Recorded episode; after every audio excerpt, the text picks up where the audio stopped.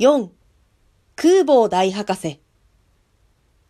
ブドリは2時間ばかり歩いて停車場へ来ました。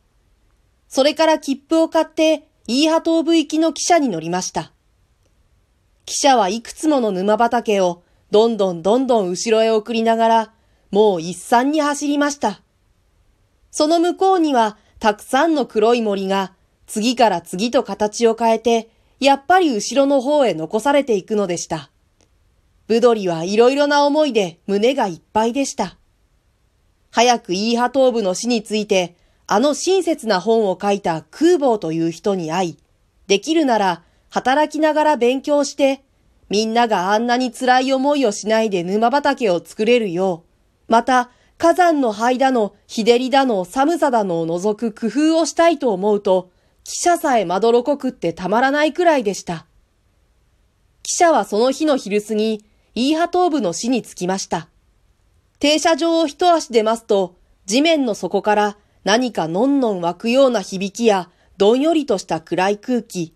行ったり来たりするたくさんの自動車の間に、ブドリはしばらくぼーとして突っ立ってしまいました。やっと気を取り直して、そこらの人に空母博士の学校へ行く道を尋ねました。すると誰へ聞いても、みんなぶどりのあまり真面目な顔を見て吹き出しそうにしながら、そんな学校は知らんねえとか、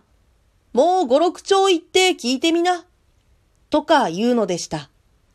そしてぶどりがやっと学校を探し当てたのは、もう夕方近くでした。その大きな壊れかかった白い建物の2階で、誰か大きな声で喋っていました。こんにちはブドリは高く叫びました。誰も出てきませんでした。こんにちはブドリはあらん限り高く叫びました。すると、すぐ頭の上の2階の窓から大きな灰色の頭が出て、メガネが2つぎらりと光りました。それから、今授業中だよやかましいやつだ用があるなら入ってこいと怒鳴りつけて、すぐ顔を引っ込めますと、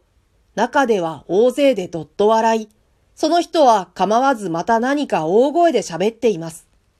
ブドリはそこで思い切って、なるべく足音を立てないように2階に上がっていきますと、階段の突き当たりの戸が開いていて、実に大きな教室がブドリの真正面に現れました。中には様々な服装をした学生がぎっしりです。向こうは大きな黒い壁になっていて、そこにたくさんの白い線が引いてあり、さっきの背の高いメガネをかけた人が、大きな櫓の形の模型をあちこち指さしながら、さっきのままの高い声でみんなに説明しておりました。ブドリはそれを一目見ると、ああ、これは先生の本に書いてあった歴史の歴史ということの模型だなと思いました。先生は笑いながら一つの取っ手を回しました。模型はガチッとなって、機体な船のような形になりました。またガチッと取っ手を回すと、模型は今度は大きなムカデのような形に変わりました。みんなはしきりに首を傾けて、どうもわからんという風にしていましたが、ブドリにはただ面白かったのです。そこでこういう図ができる。先生は黒い壁へ別の込み入った図をどんどん描きました。左手にもチョークを持ってさっさと描きました。学生たちもみんな一生懸命その真似をしました。ブドリも懐から今まで沼畑で持っていた汚い手帳を出して図を書き取りました。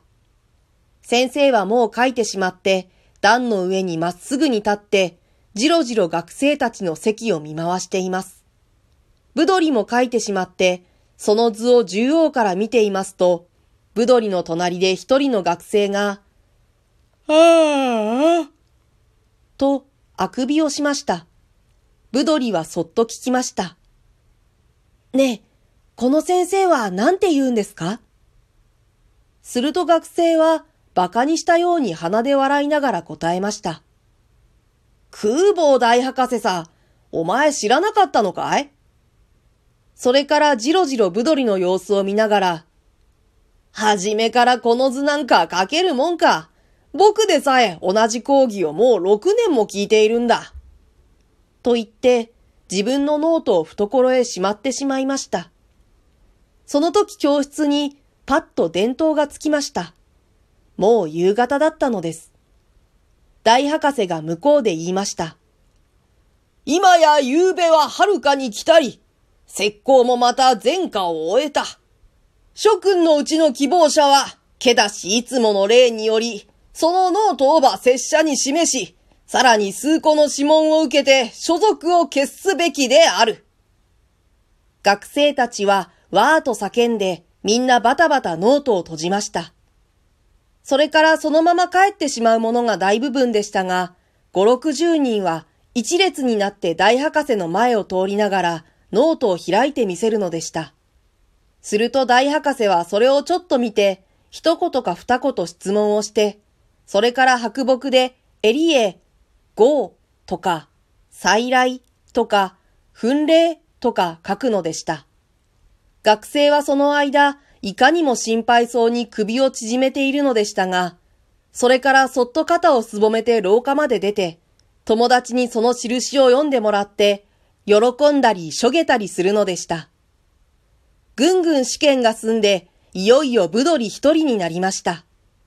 ブドリがその小さな汚い手帳を出したとき、空母大博士は大きなあくびをやりながら、かがんで目をぐっと手帳につけるようにしましたので、手帳は危なく大博士に吸い込まれそうになりました。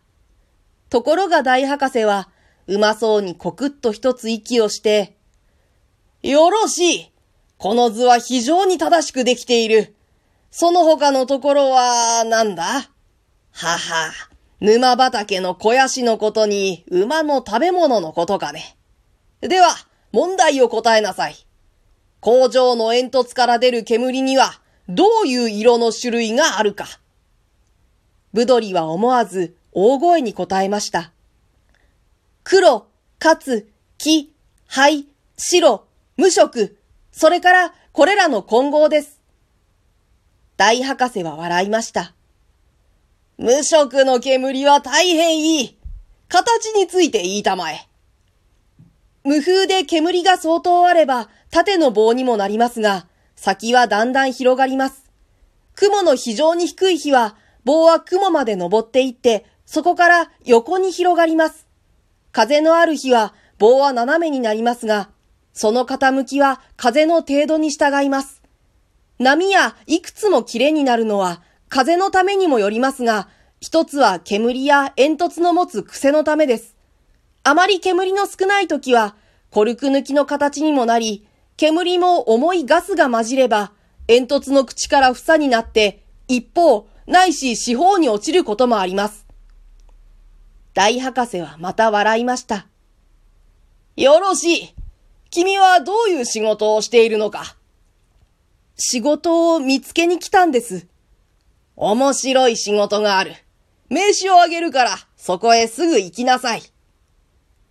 博士は名刺を取り出して、何かスルスル書き込んでブドリにくれました。ブドリはお辞儀をして、戸口を出て行こうとしますと、大博士はちょっと目で答えて、なんだ、ゴミを焼いてるのかな？と、低くつぶやきながら、